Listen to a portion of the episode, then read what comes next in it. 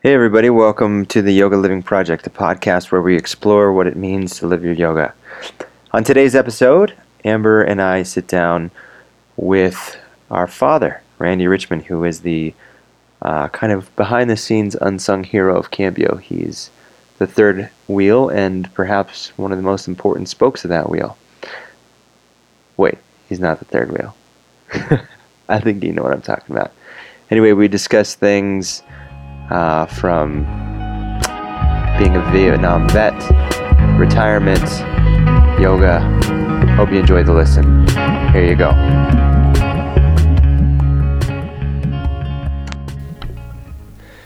Okay, we're recording. So, hi. This is the Fires Podcast. All we got to, and we can edit whatever we The want. The what podcast? The first, po- Oh. this isn't the first podcast. so, this is the Yoga Living Another Project podcast. Yes. And we've got uh, Randall Lee Richmond. We're gonna have to shut the windows. I can already tell because he's he can't stop watching the traffic That's drive by. Well, the snow is fun to watch. he's like a. Uh, we sometimes I- call him our teenage father. He's a little. um Well, juvenile. Well, yeah. Which has kind of kept me young. it has. Probably. It has. He's very young at art, which we love. So, Dad, Uh, how you doing today? I'm doing great. Yeah. We had a great lunch, Amber and I, Uh huh.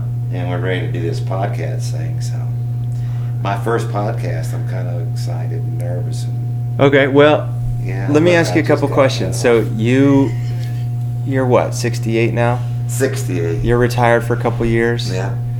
And you moved here to Colorado. What?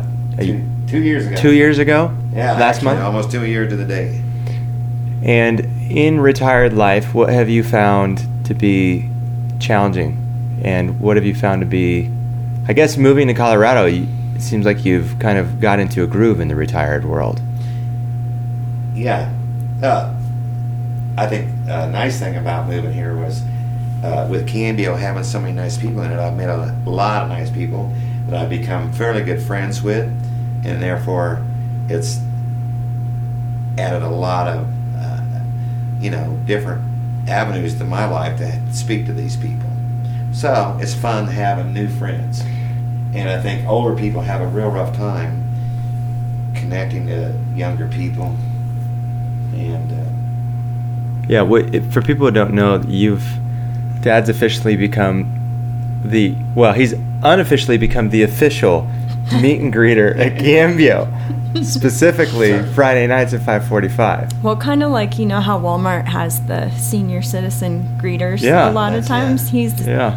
he's our greeter. And nobody asked him to do that. That's the funny part about it. he just he just was like, you know what? He came in one night when I was getting ready to teach a class and a lot of people came in and he just had a good time talking to everybody and then he was like, I'll be here next week. And then he assigned the, the duty for himself. Yeah. Well, and that's something I love about Dad is that, um, and Austin, you have this quality too. Neither of you have ever met a stranger, That is and Especially very true true. about Randy. Yeah, and something I said to Dad recently that cracked me up. I said, you know, something about his confidence, and he said, "Who said I'm confident? I've just got a big mouth." And I think that that, that served him well though because he meets people and he he really just he finds he does what he enjoys in life and he doesn't Yeah. have, he doesn't wait for someone to to invite him to do something. No, He he, usually invites them. in. He invites them. Yeah. Which I'm glad though that he has moved here and come into the embrace of the yoga community because he doesn't do yoga per se, but we were a little worried about him when he first retired because he would just like, you know, be like, call and be like, "What's up? Not much. I went to the grocery store this week." yeah. I'd say, "What did you eat today?" And he's like, "Oh, I had a can of spinach." yeah, Popeye. Yeah. yeah. Yes. I am what I am. You are. Yeah, So- it's been yoga. Uh, the Cambio's been good for the old man, so yeah, I can't complain. Well, about it definitely keeps you busy, and it's Yeah. been really helpful having you there because um, you know, we've gone through transition in the past two years there too, Mhm. with um, the other owner Yeah. moving and leaving the business. Um, having dad step in and help out with stuff has has been really awesome. Yeah, he's really become like that kind of the the unsung hero of keeping that place afloat in all the behind the scenes manner Mm-hmm. of daily duties and all the dirty jobs nobody else would want to do that he seems to kind of delight in. But that's also, I think, par for course for his personality type. Just always talking to him growing up about work. Dad, tell me about your. What is your. What am I trying to say? Not motto, but what is your. When it comes to work, Philosophy. philosophy. Mantra? Yeah. Yeah. What's your Uh, philosophy of work? Uh, you just work for the man that is paying you and do the best job you can do. I've always said that. Uh, if you don't like it, then go work for somebody else. That was my philosophy. And when I went into management, uh, you know, you try to get the job done with all the people that are working for you, and uh, try to have them a goal set. People don't have the goal, then they should go someplace else. I, I understand it. Making money is a high priority on everybody's life, but uh, you know, if you're not happy with it, then maybe you should try something else. And I did. I, I worked a lot of different jobs growing up. But you you have a s- very uh, you have a work ethic unlike most people. Like even when you were working a full time job, you would take on rat jobs and work nights and weekends with Bill when we were growing up. yeah, you have to do what you got to do. I mean, it's just that easy. You know, it's it's like uh, you work for a goal, and then if it doesn't come through, you change and go another direction. Mm-hmm. To, you know, you may not like it, but if you can teach yourself to like it, I think it makes life a lot easier as you're going through until you find a job that uh, you do like. Mm-hmm. But you can't go through hating. And you're right. I, I tried to always make myself get into the job and throw myself into it so that it was not something. Uh, hey, you work and it's third of your life every day. You know, eight hours. So Mhm. well, I hate it. Learn something about it. Throw yourself into it, and you'll find something that you like. Well, I know growing up, you and I had a lot of conversations about this, but right now there's this huge trend in all the kind of entrepreneurial world and self help books talking about finding your dream and making a living out of it. And you, your number one passion, most of your life has been fishing. And I've always asked you about, you know, about that, following your dream as far as, you know, a way to make money. And um, I just always think you have an interesting take on that. So could you talk a little bit about Uh, well, uh, whatever you do uh, for a living, I mean, my philosophy was if you really enjoys doing something like I did fishing or, or whatever you do, skiing or or just talking or whatever your passion is, uh, to enjoy yourself, then I don't think you can take that whatever it is, like my fishing, as something I probably couldn't do every day, and and maintain the same passion for it that I have now and or then. I've never made it my occupation to go fishing every day, or if I lived in a lake, uh, you know, I would think going out boating every day would be monotonous. You have to have something that takes you away, and fishing was my takeaway. And along with hunting, uh, bird hunting, uh, I like doing it a few times a year because it, you know, you see if you can make it. but anyway, but fishing is not as strenuous, and it, uh, it, I don't think you can do something every day and maintain it. I mean, maintain it being the thing that takes you away, get you from your problems, because then it'll become your problem if you're doing it every day. Mm-hmm. Uh, so you got to have something to take away from the what you're doing to mentally. To live a balanced life. Yeah, Right? well, I don't. Yeah, balance sounds good. Yeah, that that's my take on it. I think I've always told you that. Mm-hmm. Nah, you know, it's like if if it's something you have to that you're doing every day, it's not it's not a pleasurable. It's not something that becomes pleasurable. It's you're taken away from it. Hmm. I think Yeah. um, you have to you got to have something to take you away from what you're doing. I think you know. Making yeah, I think there's definitely a making new friends is another way of doing give and take. I Yeah. mean, yeah. So I think uh, coming back to Cambio, I think that's you know been very helpful to me moving out here. Amber, he was asking me, this is- yeah, making all these new friends. You don't have to be, you know, they're. You don't have to be seeing them every day or every other day or something. It can be something you see 'em- somebody once a month, but you get four or five of them, you know, and then, well, yeah, now you're seeing somebody new all the time. When you Mhm. get five or six of those friends, uh, They're good for a couple weeks. they're like a two-weeker? You get your two weekers for a couple of weeks, but like, you Well, no, but you're good to see them once every couple of weeks. Yeah, yeah. That's what I mean. You don't have to. Uh, yeah, it's not like, hey, let's go shopping or let's go fishing every day. You know, like I got my fishing buddy, and then I got Mhm. my uh, people I like to go out and be with ever so often. So, yeah. Well, and something with the friends you've made, um, they're really from all different generations. Mhm. Like, even I know Mm-hmm. one of your friends you're going to have lunch with on Mondays, 20. hmm And um, what do you think that is that something that keeps you young, or is there a value to having friends from different generations? I, I I don't know. I never thought about it. I, they are all different generations from 20 to 50, 55, I would suppose, is the main majority of the friends that I've made.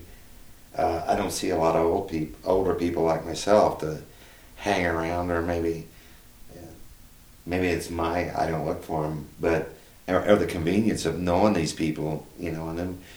But anybody that you're a friend with, I think you have a connection with of some sort that you like about them, and they like about you. Hopefully, they like me, but and they're not doing it because I'm old. I go out with the old man. It's their community service. You know, I No. really don't want to be a charity case for any of these people, No, but you're not.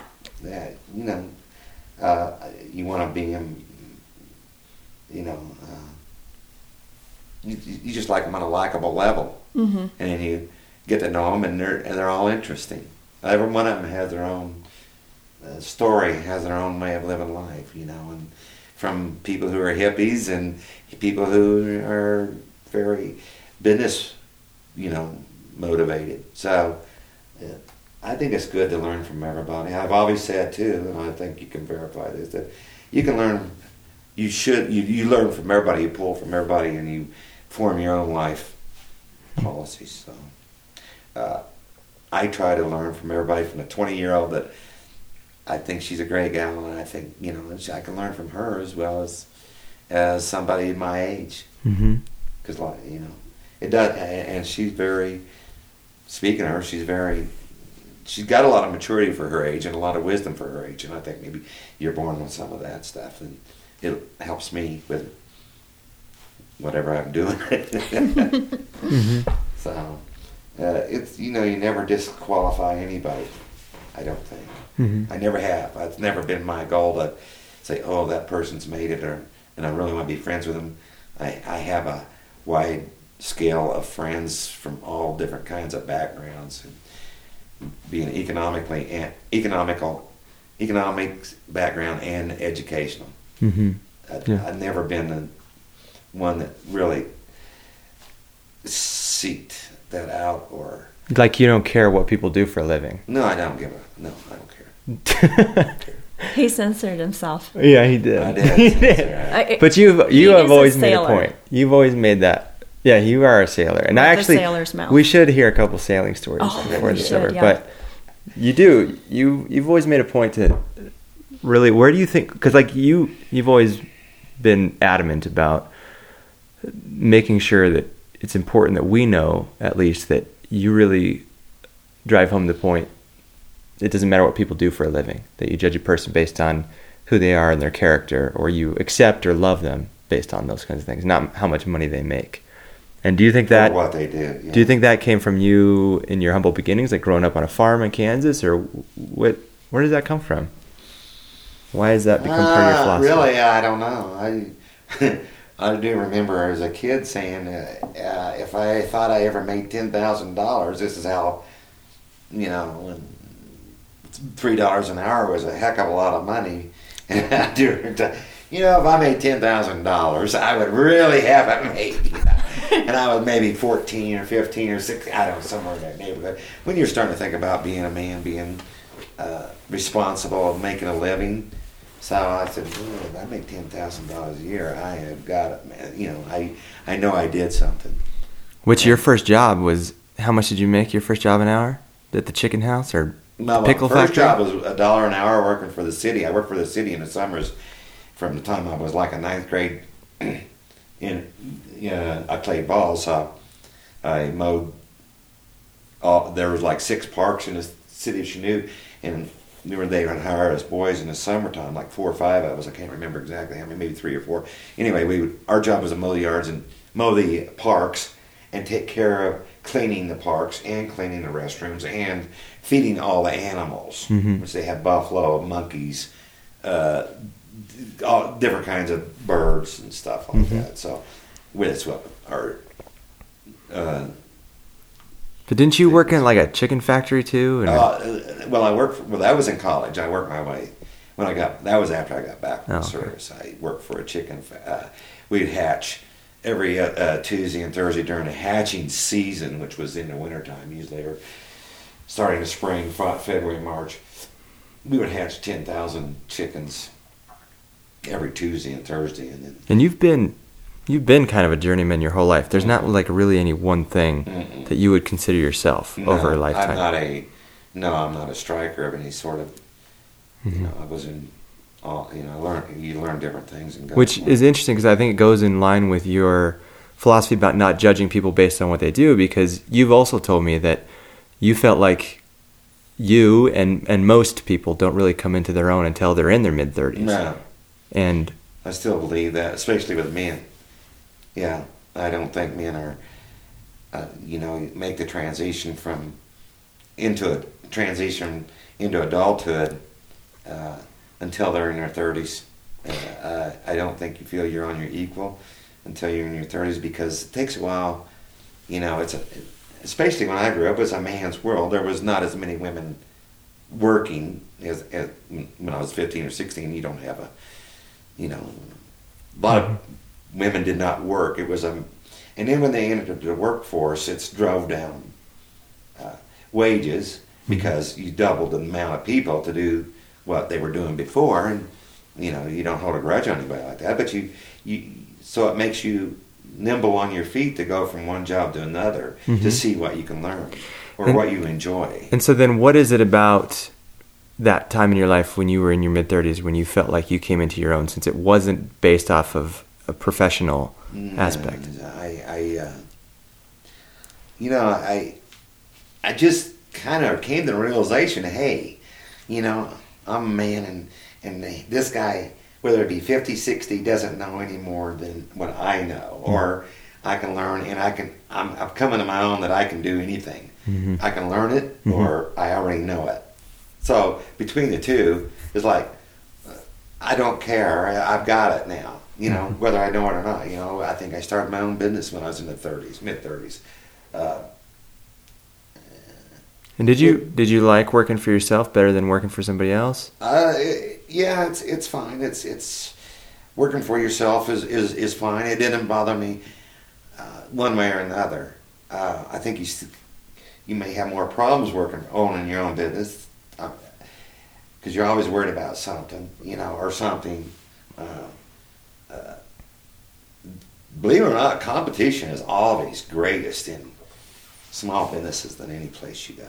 Mhm. competition is just uh, you got to stay on top of it every minute. You got to know what the changes are coming.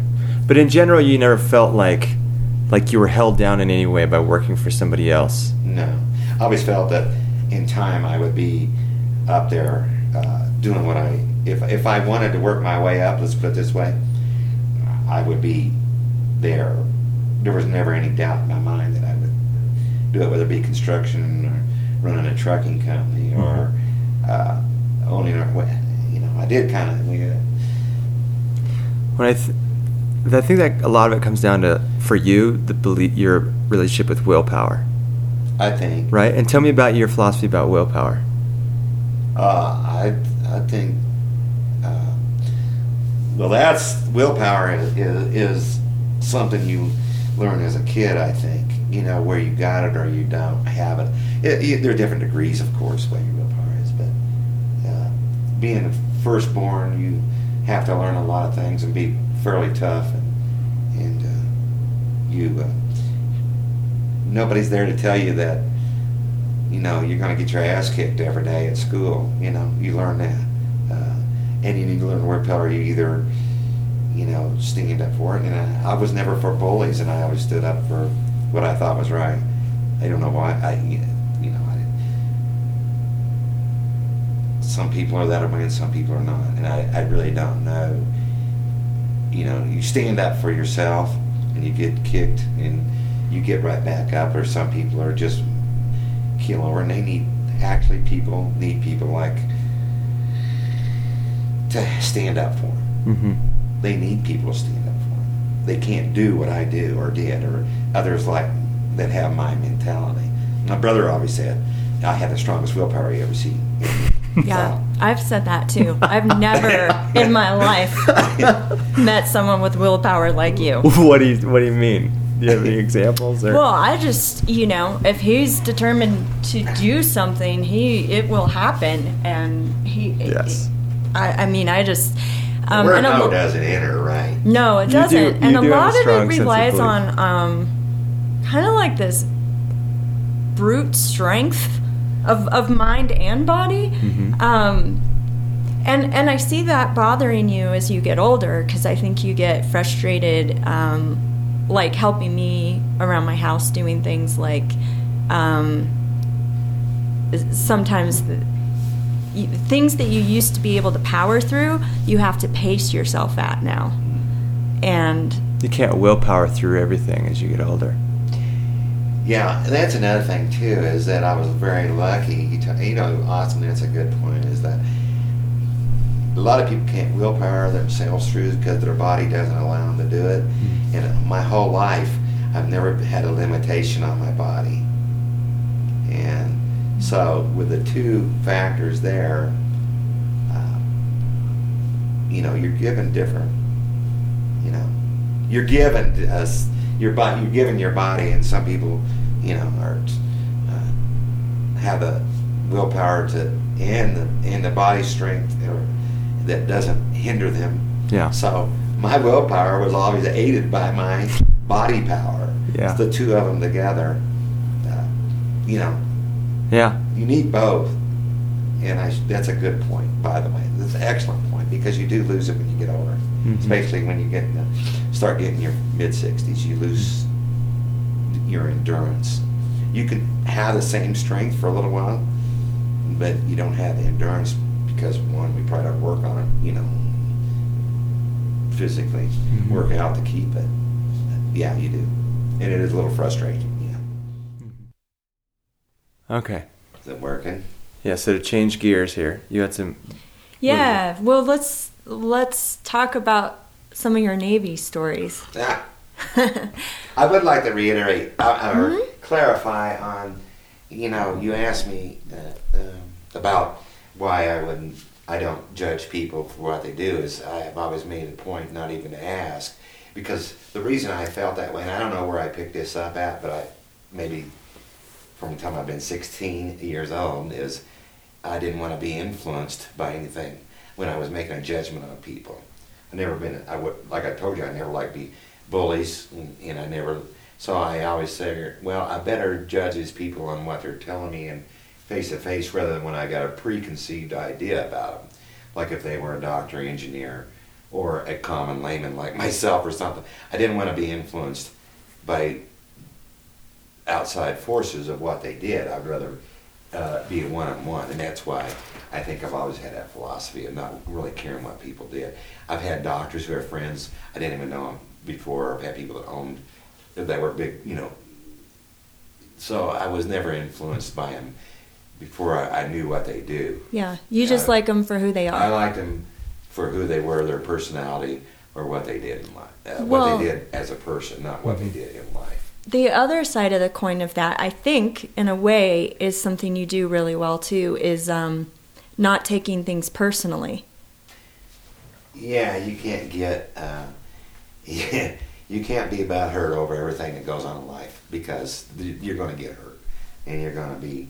People are going to either intentionally or accidentally hurt your feelings, or you know, and and that's okay. What they get, believe is what they believe, and what you believe is what you believe, and you get to know that too, you know, uh, by knowing them, by knowing people, and you, you can't be hurt by it. You know, things will work out in the long run, one way or another. So yeah. I, I don't know how far, you know, that's about as far as I can take that. I mean, Yeah. you either get hurt or, and, and you will get hurt, but you, you got to learn to get over it. You can't go on. You don't hold a grudge. You don't. You just go on and, and you either deal with it or deal with that person and move on with your relationship with them or you don't. You know, some people you like, you know, you'll put up with more than others, I think. Mhm. It's just like running a, it's just like when you're working with a group of people, there's always going to be somebody, a group, a, a, a sphere that you like better than another sphere, you know? It's just in the human nature. So, same thing. Yeah. hmm Uh, stories? Yeah. Which one do, do you have one in mind that you want to share, or, lot of them I or do you? share on this thing. You You can can- share anything. You can share the one about Mickey. Who? Who's Mickey? Wasn't it Mickey, the Irish guy? Uh, The sign? I'm drawing a blank on that story. You Well, said you gave him a sign with his name on it so his mom would recognize him? so yeah, that's uh, I can't remember that. I don't think Mickey was his name, but yeah, he wanted me to go. He was last night in the Navy, and we were in San Diego, and we were back from our first tour of duty of ten months. Your tour of duty was about ten months when you were on the fire lines, so they, you know, you come back, and. Uh, um, I had joined or perfectly timed because I went in and I went over there, so I was going to get two tours over in Vietnam rather than just one. Lucky me. So anyway, Gallagher, his name was Gallagher. Anyway, he uh, was getting us. Let's go out and eat. let's go out and get. Let's go out and party. My last night, I'm getting out, and he'd been. I, I don't know. He'd been over there. He'd been over there. I think he had a couple tours over there also, but he was ahead of me, and he'd always kind of taking me under his wing with some other guys that, that had already been over there that first tour. So you always do that. You take somebody under the wing usually, if you've been there and you come back. So anyway, he's and uh, he went in town and he must have been running his mouth because he come back and I didn't hardly recognize somebody beat him like somebody's stepchild. And uh, yeah, is that Gallagher behind all those bru- bumps and lumps in your face? And, he said, couldn't hardly talk. So he was always a good one about running his mouth. So yeah, and uh, he left, and I said, when you get to the airport, put your name up so your mama knows who you are, because she ain't gonna recognize you when you get home, buddy. Say hi, I'm Gallagher, because you're totally unrecognizable. So that was pretty funny. What was- I was glad I didn't go out with him that night. I, so I was getting confused. What was the one who, the day he departed? Yeah, that's the same guy. When he walked Oh. out the uh, gang plank, he still had his spunk. The guy had spunk. He's beat the shit. And he's walking out the gang plank. and the captain's up the front gang plank and we're in the back gang plank. He said, and he shoots in the finger. He says, fuck you and this Navy. And walked out. walked out of the cabin. That's the last time I ever seen Gallagher. Yeah, but he was a character.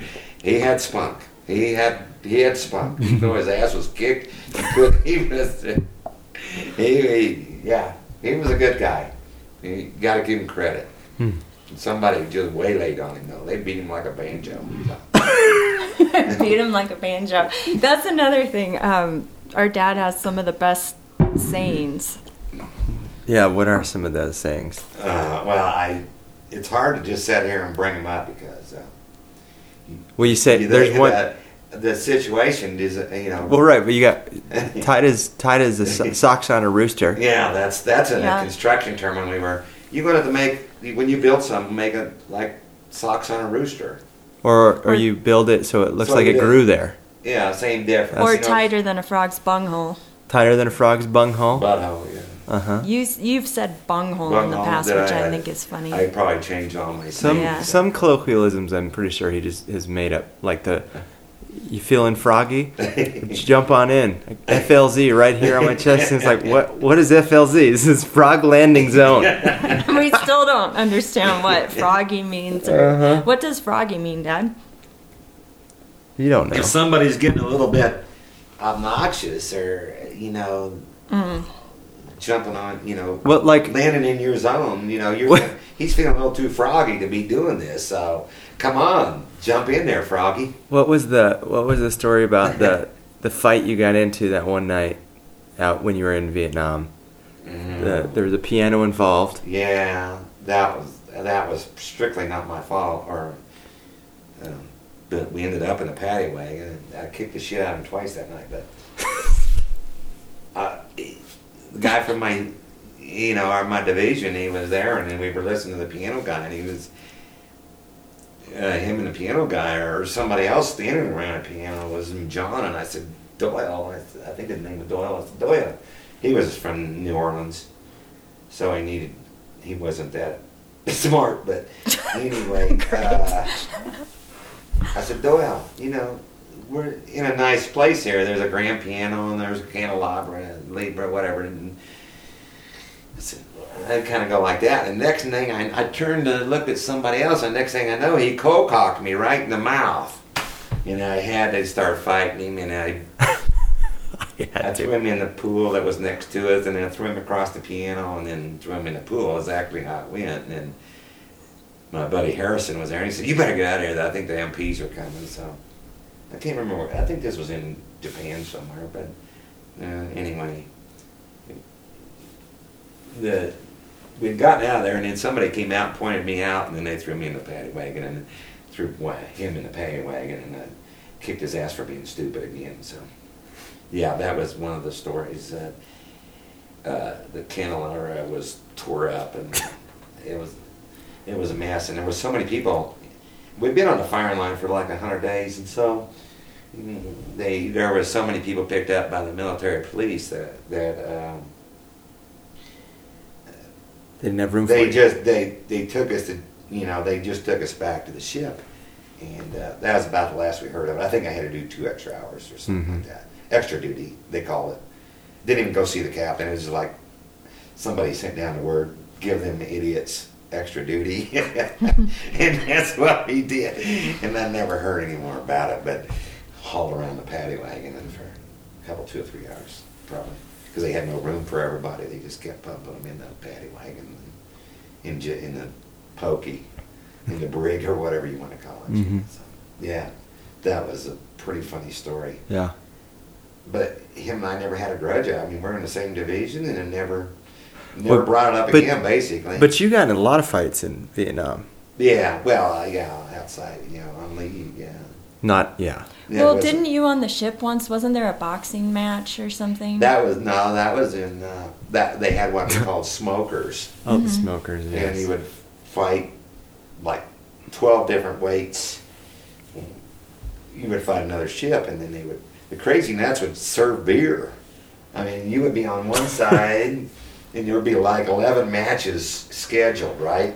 But you'd be on one side, the ship would be on the other, on all these bleachers. And we had these smokers, and uh, as the smokers went along, you thought you were a fighter too. you were drinking John Wayne beer. Oh yeah, okay, so. and that was another one where we came out of the stands and, and forgot the smokers.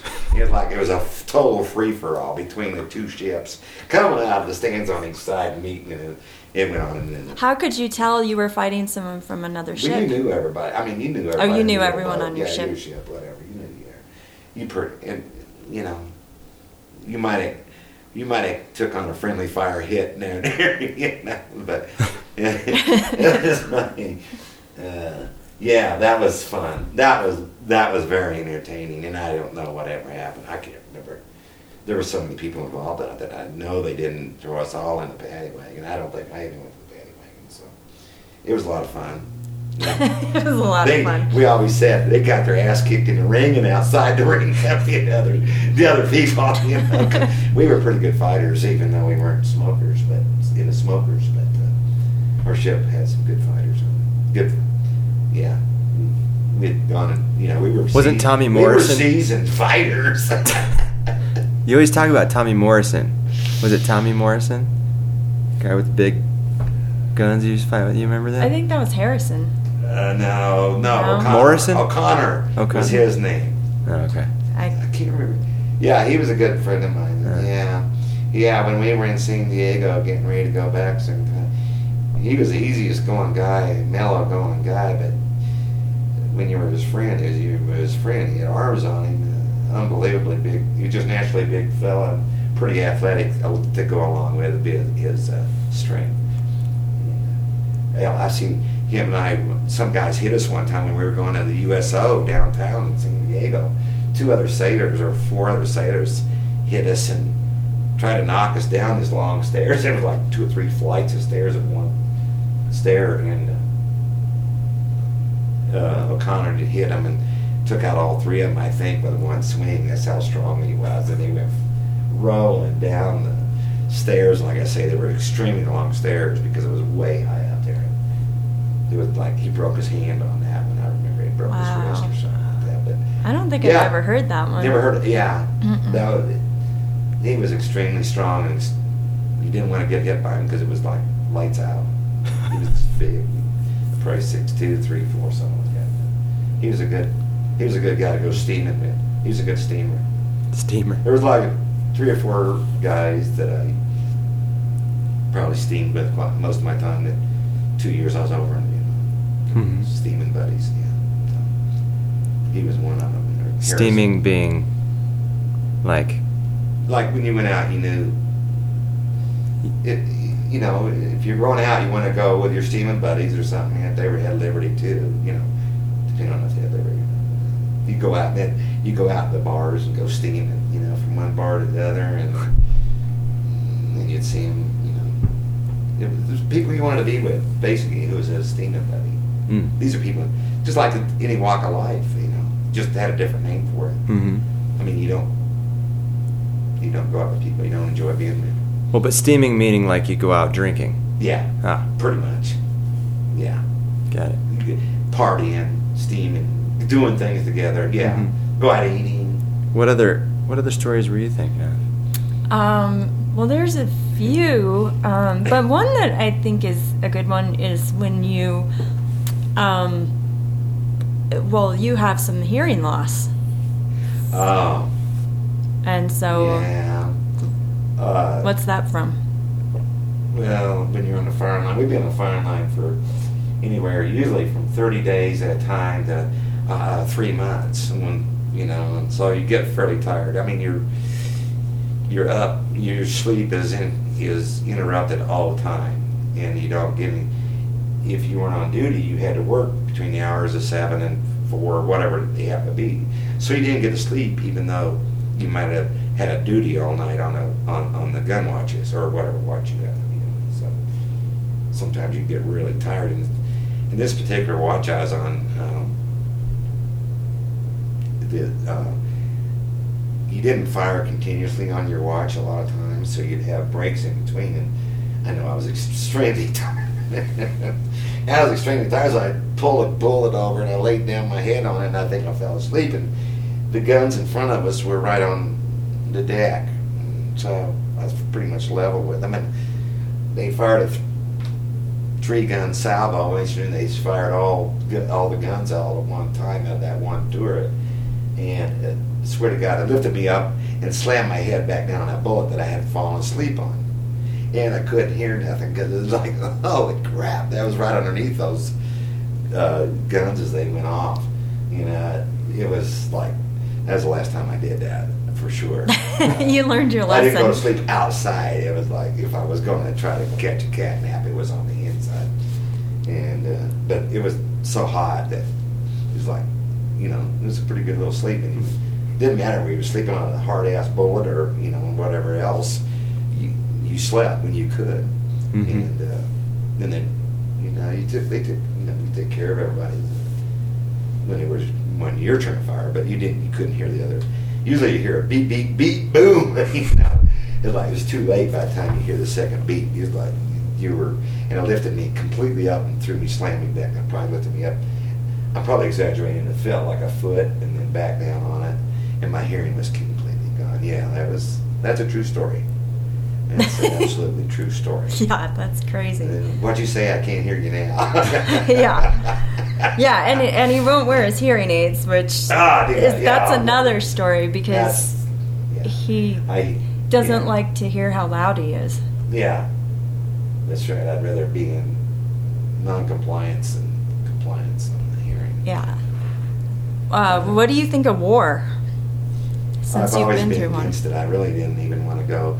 Back in those days, it was you were drafted. You had no choice. You were an indentured servant, so you had no choice. As today, you make the choice to go. Uh, yeah. Uh, Well, I think it's interesting too with the thing about choices. Today, there's welcoming parades and Mm. or greeting committees and all kinds of stuff when the soldiers get home. But back then, you didn't have a choice a lot of the time, and no one. It, you'd be lucky if anyone was there to pick you up. And no. I mean, there was nothing, right?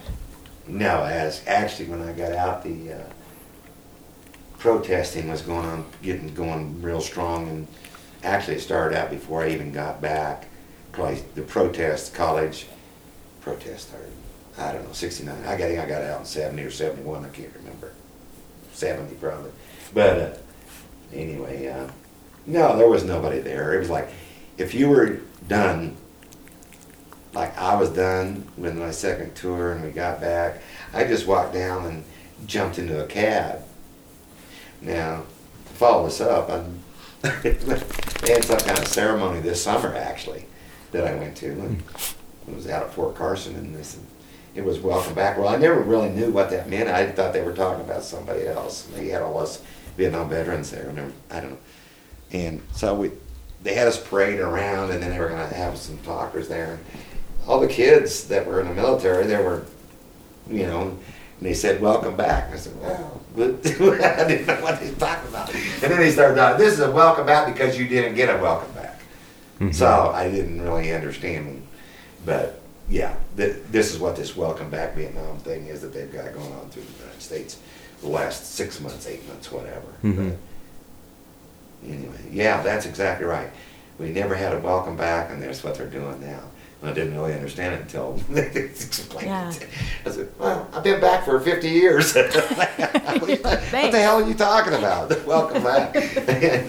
Mentally, maybe, yeah, I don't know. No, it's like that was nice. I mean, it was nice that they recognized that none of the Vietnam, and there was a lot of uh, uh, that Vietnam veterans that probably needed attention that they didn't get attention Mhm. mentally, uh, like they know are of now from Iraq and Afghanistan. A lot of people need help, but uh, a lot of them need them just as much. Here's an interesting fact that I do want to, yeah, I will get you down to. Um, uh, one of the reasons the Vietnam people had so much problem is when you did your tour, you did a, the average uh, fighting was 240 some days a year.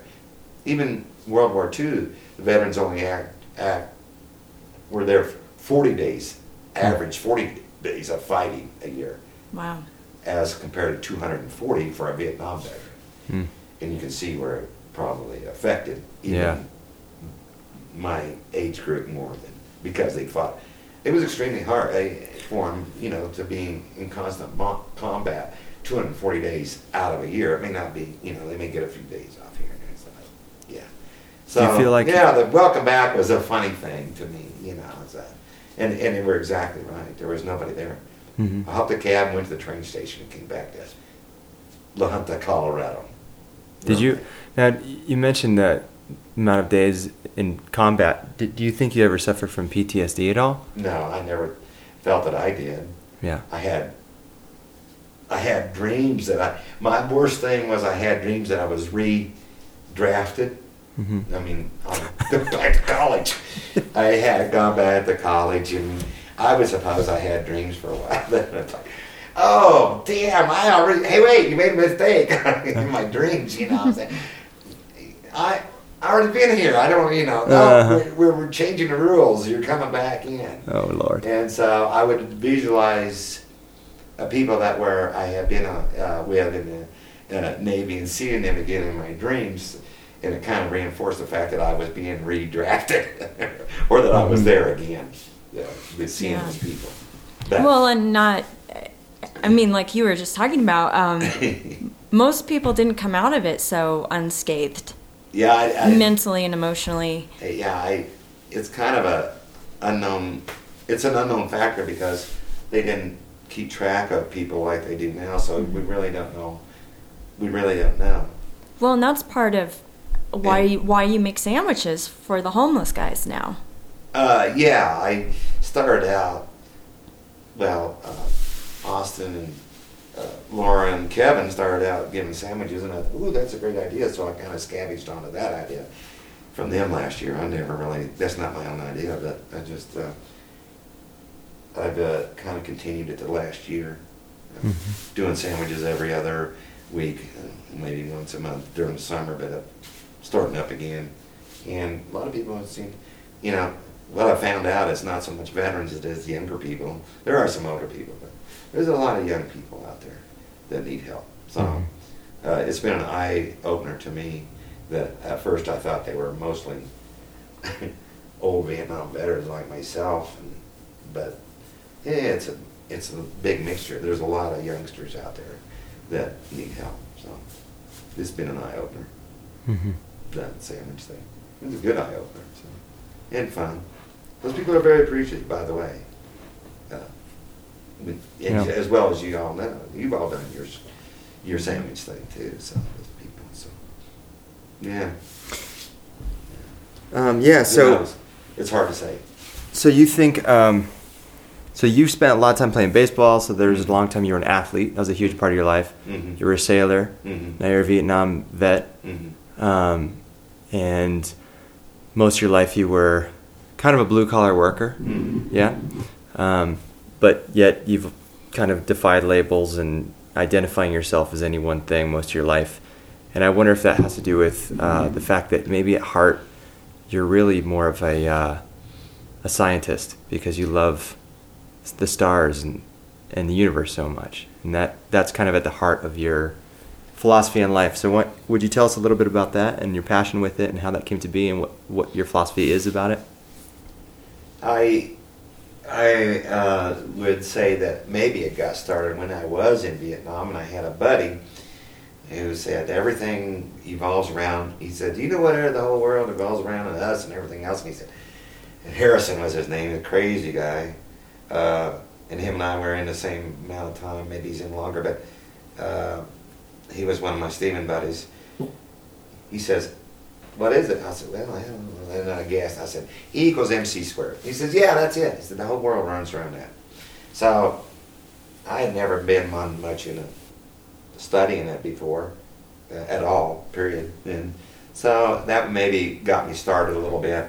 Not necessarily in Vietnam because you don't have time to, you know, and then And you didn't have the internet. yeah, and then when you get older, you don't. So really, the you know, the last few, I don't know how many years, I've really got into the universe thing, and and uh, and uh, it was. It, it's just been a kind of a gradual build up to where I.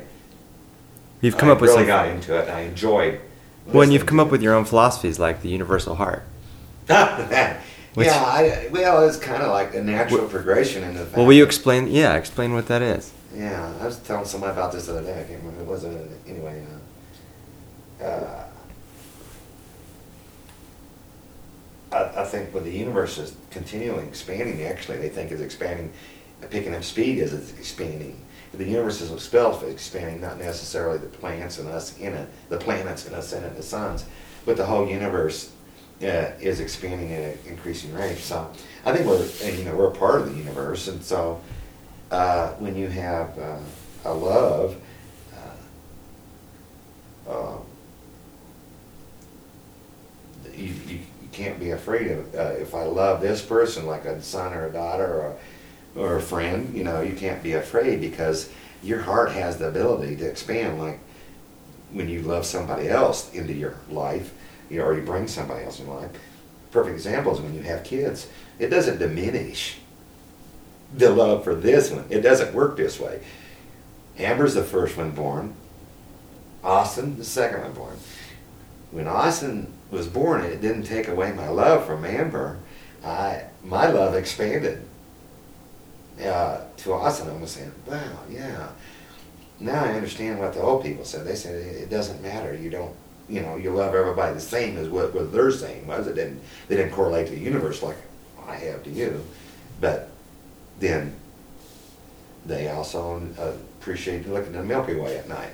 I used to sit out there with my grandfather when I was like five years old, and we would look at the Milky Way. Whether I was really seeing the Milky Way or just seeing a whole lot of stars, I don't know. It doesn't matter to me.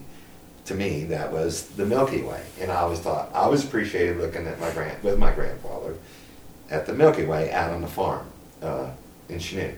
So we would look out there, and not every night, don't get me wrong, but it was uh, not a ritual or anything. It's just sometimes we would end up out on the front little stoop porch and uh, be looking out there, and all we would do is look at the stars. How many stars are up there? I often wondered. And he said, I don't know. There's a lot, you know. So uh, I've always appreciated looking at the stars and looking at the sky, and it's kind of developed into this great thing about it with this Hubble's telescope and stuff like that. It's opened up a lot of things that maybe I had not thought of and, and, and think of now, but I always uh, correlated love with the universe. Hmm. And uh, we're part of the universe. We're part of moonbeams, you know, uh, moon stars, you know, stars. Stardust. Stardust. We're stardust. Yeah, I like mm-hmm. that even better. Moonbeams, not really right, but interesting thought. Moonbeams don't even leave a shadow, so how do we know? Oh yeah. Well, and you also it's influenced the way you see uh, life after death. Yeah, I think well, you know, your atoms of. I think I had a. Uh, Austin and I had an in-depth talk one time. Let's come back from St. Louis. Um, yeah, I think you uh, recycle your molecules, your atoms, or whatever. Uh, you, they're never they're never gone, no matter what. What we are, what we will be always, and you may be in strained out forms, but that happens to the universe all the time. You get strung out. Uh, black holes are the center of everything. Gravity is the center of everything. I do believe gravity is how our universe is sustained in, and, and actually how it was began. I mean, without gravity of some force, of some nature, uh, there there's no us, you know. So whether it be, and I don't think there's a whole lot of, I'm not, you know, um, I,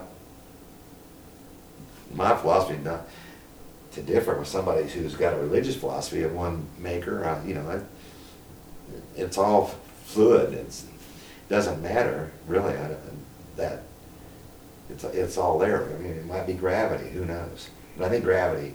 They will find that gravity is the center of everything, and, and uh, the reason the universe may be expanding is because there's something outside of us that even bigger gravity than because you would think that all the as big as the uh, galaxies are and everything that they would eventually come together, which they're not. You know, uh, something's there. Mm-hmm. Is that so? You got a universal heart. That's yeah. I'm coming back. I'll wrap it up there. and you do, and you have a capacity to love without taking away. And it doesn't have, matter how many times you do it. It can be somebody you love, somebody's a friend, your, your mate, and it can be kids. You don't take away, it adds to your life. Mm-hmm. And the more you add to your life, that's why I'd like to know what friends are because I think you know, they, they add to your life. And, and it's not going to take away from the other part of your life mm-hmm. that you like, or maybe you might even learn something to add on to there. You know, you're going to, the gravity of yourself and your heart is going to expand. Well, I think that's kind of like the fundamental uh, thing about yoga is relationships. And so I think it'd be fun to ask you what your take on yoga is. My take on yoga is the people that go to yoga are, um, let me say this, the people that go to yoga are some of the finer people that I think you can meet and be with. I'm not saying you got to hang out with them, but when you're there, and not saying that you can't, because you might form a relationship with somebody that, hey, I like to have coffee with that person, or I like to have cupcakes, Jay, you know, or you know, and Jen and uh, Suzanne and whoever. But yeah, you can make it expand if you want, or it just makes you happy to see those people because you know that those people, birds of a feather flock together, and uh, I think yoga people are a fine flock of birds because they're uh, seem to have a really good positive attitude when they come in there. Hey, I know everything's not always as it seems. Don't get me wrong. I know that. Nothing's as it seems. But I tell you what, for having a good time and having uh, people seem to lay down their troubles on one side and go in there and they've got the positive attitude, which is 90% of everything, you know. If you have an operation, they always say attitude's everything, and I'm sure they're meaning positive. yeah. Right? So, you know, it's the same way with, with life. If you have a positive attitude, people will usually get garner to you. You know? Uh, so, I think that's uh, what is nice about people who go to yoga or practice yoga, whatever you want to say it. Uh, I mean, we have a lot of people come through Cambio, and I tell you what, the pe- uh, the teachers are awesome. The uh, I, I don't even want to get the name because I forget somebody. Yeah, well, and there's almost 50, so. Yeah, and I don't know all of them, but I can tell you this: the most part of them I know. I would know the percentage, higher percentage of them there for it. And there's not a one that I I don't feel that there's they're bringing something to the table better than what I have. So I enjoy getting it from them. And you know who you are if you're listening. You all do. you know Yeah, who you are. But yeah, that so, what do you think, based on what you know about yoga and what you've seen about with yoga practitioners, um, you know, I think you have some stuff in common with the way you live your life, and we like to ask on this, um, you know, what does living your yoga mean? And so, you know, just based on how you live your life and what you know about yoga, what what does that mean to you? well, I think, and I have gone to yoga classes before I had my operation, so Mm-hmm. I have a little bit of experience. It's Yeah. not like I've never been, so. Oh yeah. in case. But I like to my I like get my muscles stretched out because as you get older, that's, your muscles tend to shorten. I think once you stretch it out in yoga, it feels good. And it probably maybe for your whole life, even younger. You know, since I didn't do yoga, I can't speak to it as a young man, but I can certainly speak to it now. I'm sure it works for all ages. But yeah, it stretches you out. But the, the thing I really liked about it was I would get in a place in my mind that I felt really good when I did it. And uh, it would, I would come out of it feeling really, really good. It's almost like fishing. When you're concentrating on something so strongly that you forget everything else. You forget you forget the problem your kids are having, that you're having. You forget everything, you know, I have nothing was entering my mind as in when I'm fishing because I'm concentrating so hard on catching that fish or figuring out how to make that bait work so it looks natural so that fish would be uh, it. It's the same way when I was in the yoga classes.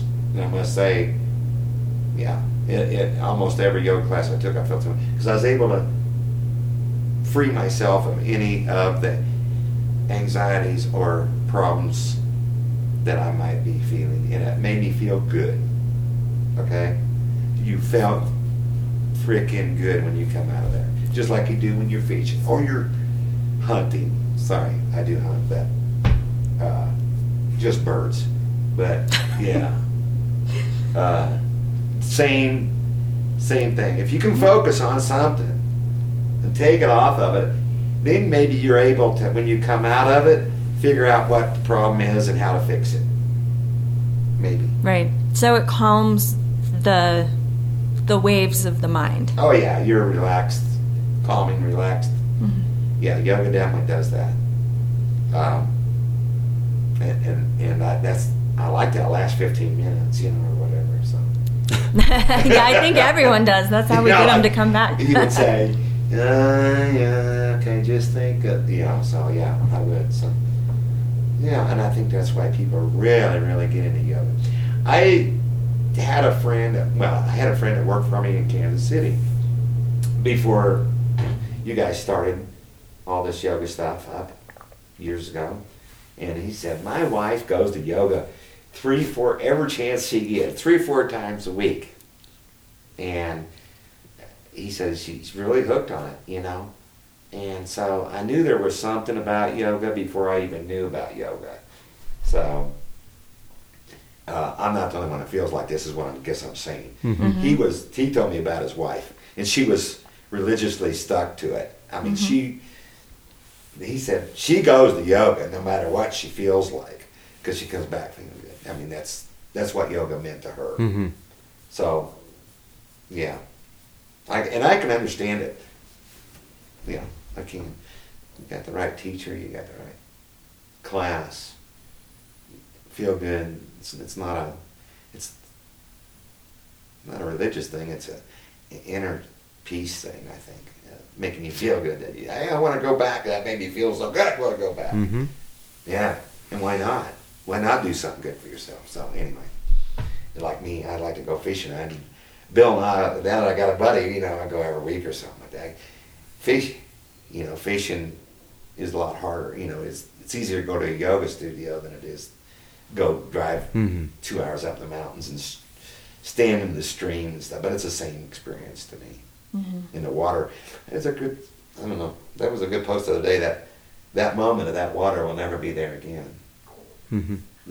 On that Facebook post, I, I would. Just, I don't know if I can get back to it, but that I don't- think I'd uh, already figured that pretty much out. I think I told Austin about that very philosophy years ago, five or six years ago. Mm-hmm. Well, you always talked about looking below the surface of the water. too. Yeah, yeah, you always got to look below. Mhm. Don't look on the surface of anything because that's going to be the shiny sunlight. That's going to be the everything. That's going to be uh, uh, fool's gold. You want to look in and see what's going on underneath it, and what's the turbulence, what's moving, what's not, what's there, what's not. Uh, you got to be able to look into the water and train yourself because it's easy it's very easy not to be to just look at the top and see the glimmering and the little waves or the waves depending on whether you look at the ocean. I, look i spent two years on the water in the navy so yeah, i know you know that you can have a lot of different looks of the top of the water.